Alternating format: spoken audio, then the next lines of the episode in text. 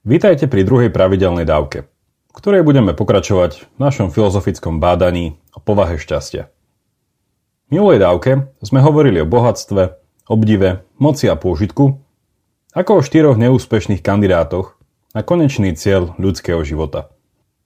Dnes sa spoločne pozrieme na piatého a posledného kandidáta, ktorého si predstavíme cez myšlienky gréckého filozofa Aristotela a rakúskeho psychológa Viktora Emanuela Frankla.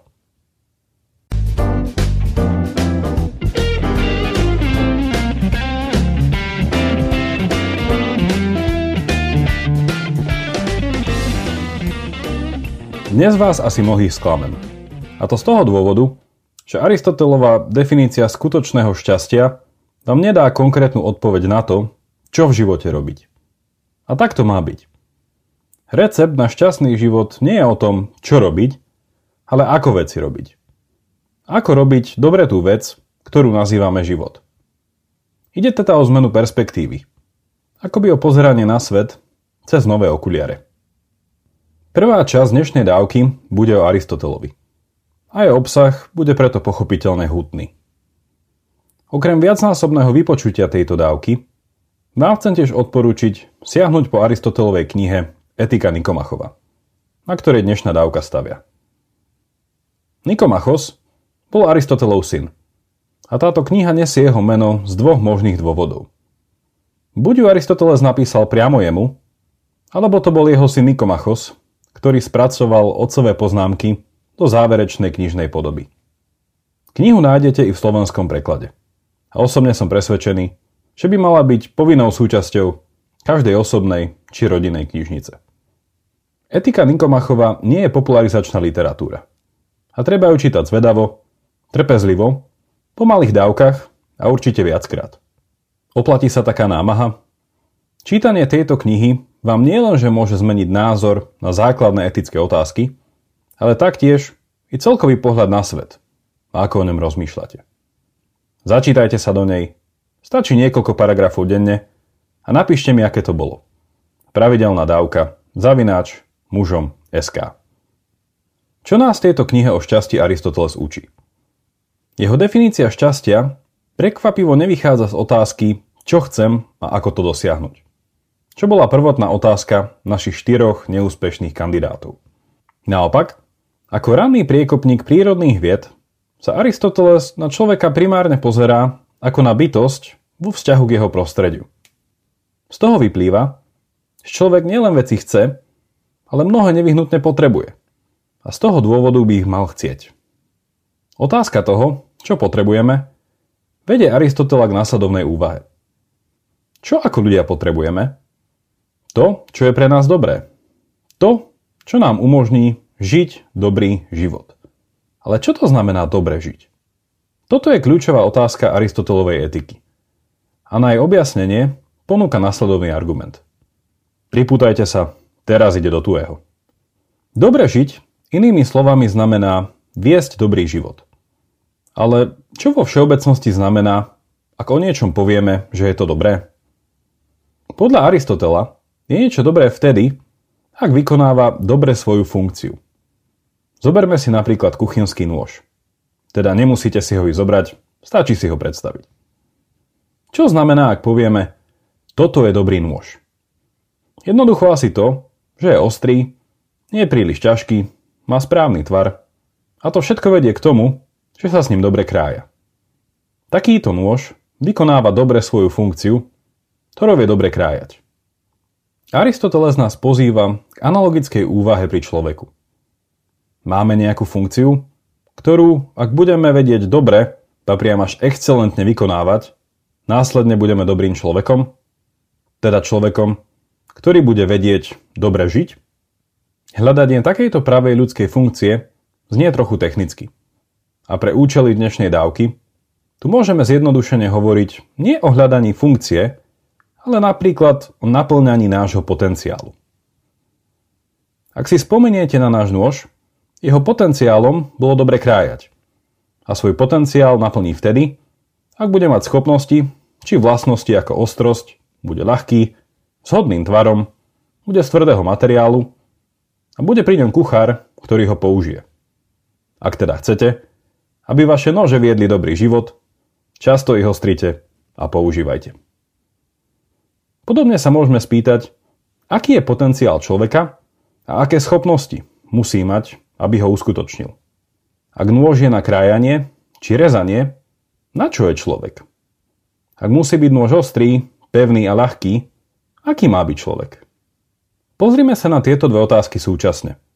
A na ich zodpovedanie si pomôžeme parafrázovanou odpovedou z etiky Nikomachovej. Funkciou človeka je konať tak, aby jeho konaniu predchádzala rozumová úvaha a nerozhodoval sa len na báze vonkajších podnetov a emócií. A toto jeho konanie má byť súčasne cnostné. Rozbíme si túto hutnú odpoveď na drobné a vidíme, že Aristoteles rozmýšľa o ľudskom potenciáli a jeho realizácii prostredníctvom dvoch pojmov. Rozum, či schopnosť premýšľať, a na druhej strane cnosť, alebo cnostné konanie. Pre lepšie pochopenie sa opäť vráťme k nášmu kuchynskému nožu.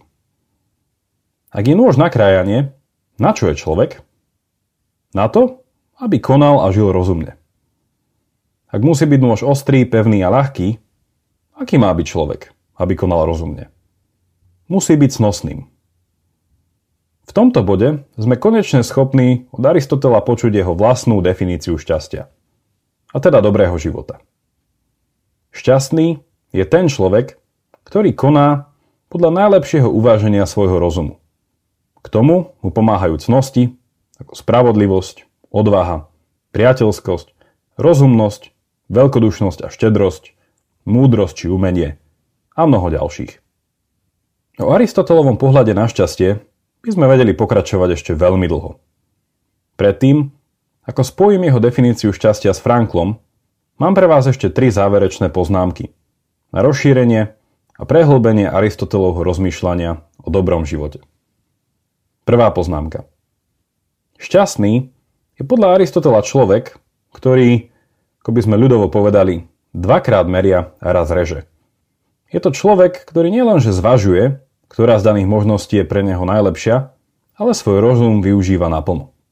Nerozmýšľa iba o každodenných potrebách, ale kladie si aj ťažšie a väčšie otázky o tom, kým je, kam smeruje a odkiaľ ide.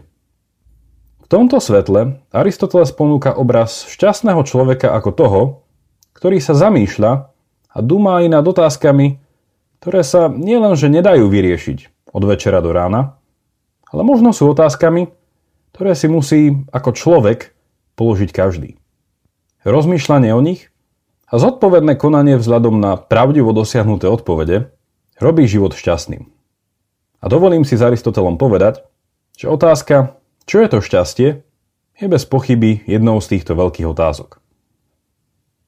Aristoteles by v tomto bode určite súhlasil so svojím predchodcom Sokratom, ktorý slávne povedal, že neprebádaný a nepreskúmaný život nie je hodný žitia. Funkciou človeka je teda bádať, objavovať a poznávať. A vzhľadom na toto poznanie pravdivo žiť. Doma, v škole či v práci, alebo vo svojej krajine.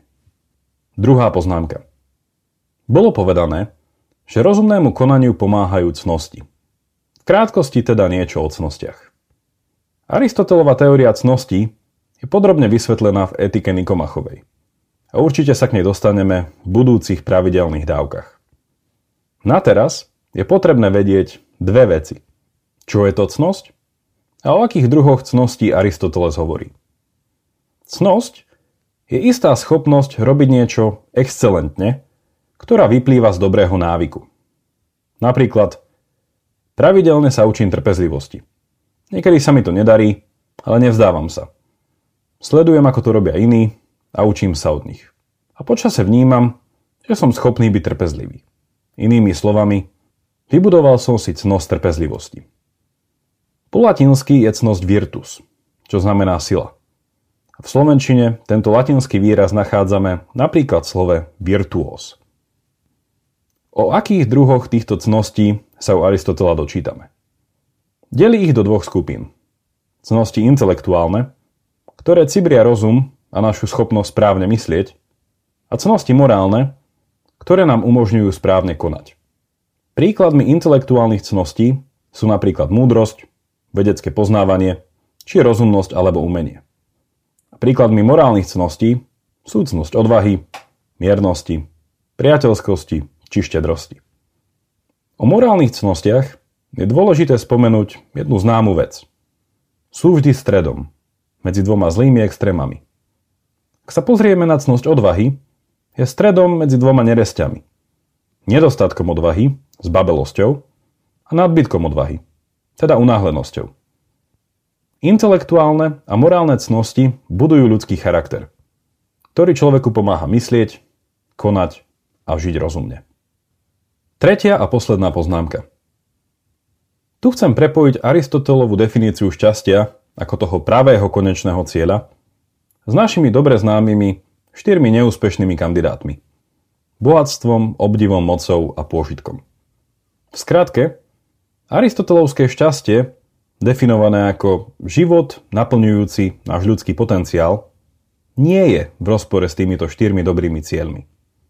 Rozumne ich usporadúva a usmeruje k niečomu ešte lepšiemu.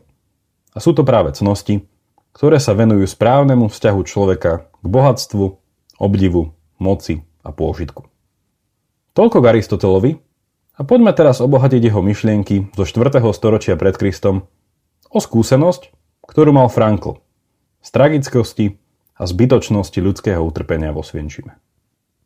Otázka, cez ktorú chcem prepojiť Frankla s Aristotelom, jasne vyplýva z nadpisu jeho knihy Hľadanie zmyslu života.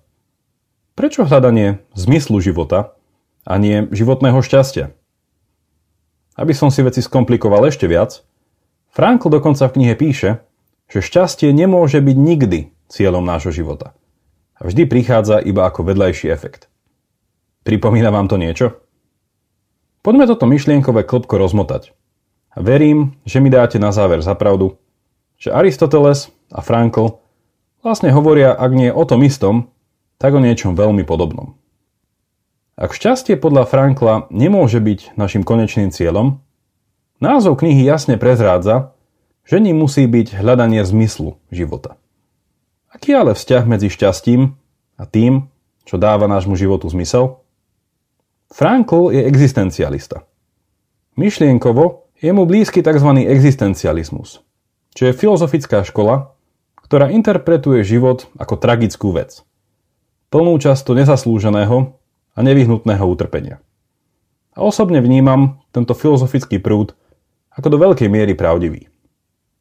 Frankl, poučený skúsenosťou zo Svienčimu, vníma, že cieľom života nie je zakryť si pred utrpením oči svetskými radosťami.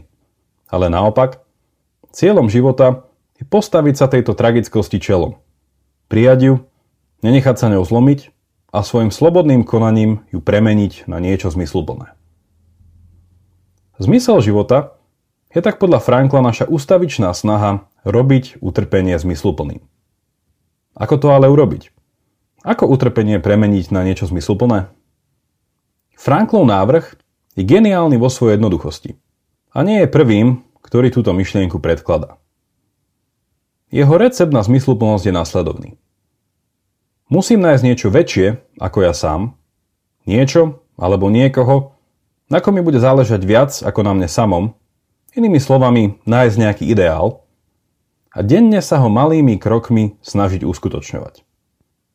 Opäť môžete byť teraz sklamaní. A to je asi dobre, pretože sklamanie je niekedy ako vytriezvenie do pravdy. Frankl, ako aj Aristoteles, nám nedáva manuál dobrého života, ktorý nám povie, čo robiť a kedy to robiť. Zase raz vidíme, že ponúka spôsob, ako pristupovať k životu. Dáva nám akoby nové, morálne okuliare. Čo je teda tým ideálom? V zmysle Franklovej knihy ho navrhujem chápať dvojako. Poprvé, ako ideál mňa samého. Musím si predstaviť rozmýšľať nad najlepšou verziou seba samého. A potom ísť a stať sa takým. Po druhé, ako ideál mimo mňa. Musím si predstaviť a rozmýšľať nad niečím, čo svet alebo okolie dnes najviac potrebuje, preto aby bol lepším. A potom musím ísť a tento ideál naplniť. Úmyselne som dvakrát zopakoval slovo rozmýšľať. Pretože ideál si netreba iba predstaviť, ale treba ho hľadať a pripraviť sa na to, že zo začiatku vôbec nemusím byť v tomto hľadaní úspešný. Každý ideál treba patrične preskúmať a otestovať, pretože od ideálu k falošnému idolu je krátka cesta. Dôraz na rozmýšľanie o tom, aký ideál si stanoviť na to, aby sme spravili utrpenie zmysluplným, nás privádza k záverečnému rozuzleniu zdanlivého protikladu medzi Aristotelom a Franklom. Je síce pravda, že pre Frankla je cieľom života hľadanie zmyslu v utrpení a nie šťastie, ale pre tých, ktorí ste vydržali počúvať až doteraz, za čo vám patrí moje veľké uznanie, je teraz už verím jednoduché dovysvetliť, že Frankl tu používa šťastie iba vo význame bohatstva, obdivu, moci a pôžitku. Ako sme videli už v prvej pravidelnej dávke, tieto dobrá sú vždy iba vedľajším efektom, sprievodným javom či nevyhnutne prostriedkom. A Frankl má teda pravdu, keď hovorí, že nemôžu byť našim konečným cieľom. Franklové hľadanie zmyslu života je potom veľmi podobné Aristotelovmu hľadaniu šťastia. Šťastný život spočíva v naplnení nášho potenciálu alebo ideálu. A to rozumným konaním podopreným cnosnými, teda excelentnými skutkami, ktoré formujú a súčasne vychádzajú z nášho charakteru. Zopakovanie na záver. V dnešnej dávke sme pokračovali v hľadaní odpovede na otázku, čo je to šťastie.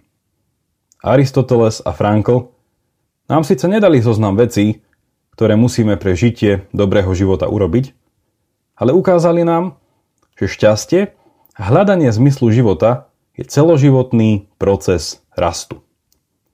Keďže je šťastie o spôsobe, akým k životu pristupovať, tým pádom je pre všetkých rovnaké. A všetkých ľudí spája, rovnako ako všetky dobré nože, popri mnohých rozdieloch, spája ich naostrenosť a schopnosť dobre rezať. Konečné šťastie ako forma života je preto univerzálne. Ako byť teda šťastným? Musím sa rozhodnúť viesť dobrý život. A tým je práve život, ktorého denným, konečným cieľom je naplnenie môjho potenciálu, ktorého súčasťou je tiež láskavý postoj voči častej tragickosti ľudských osudov. Ak sa vám dnešná dávka páčila, prečo ju neposlať vašim známym či neznámym, ktorých by mohol jej obsah zaujať? Vaše otázky, podnety a spätnú väzbu mi môžete poslať na pravidelná dávka zavináč mužom.sk a teším sa na vás opäť v stredu. Tentokrát o Tolkienovi, pánovi prsteňov a cnostnom živote. Majte sa dobre a nech vám to myslí.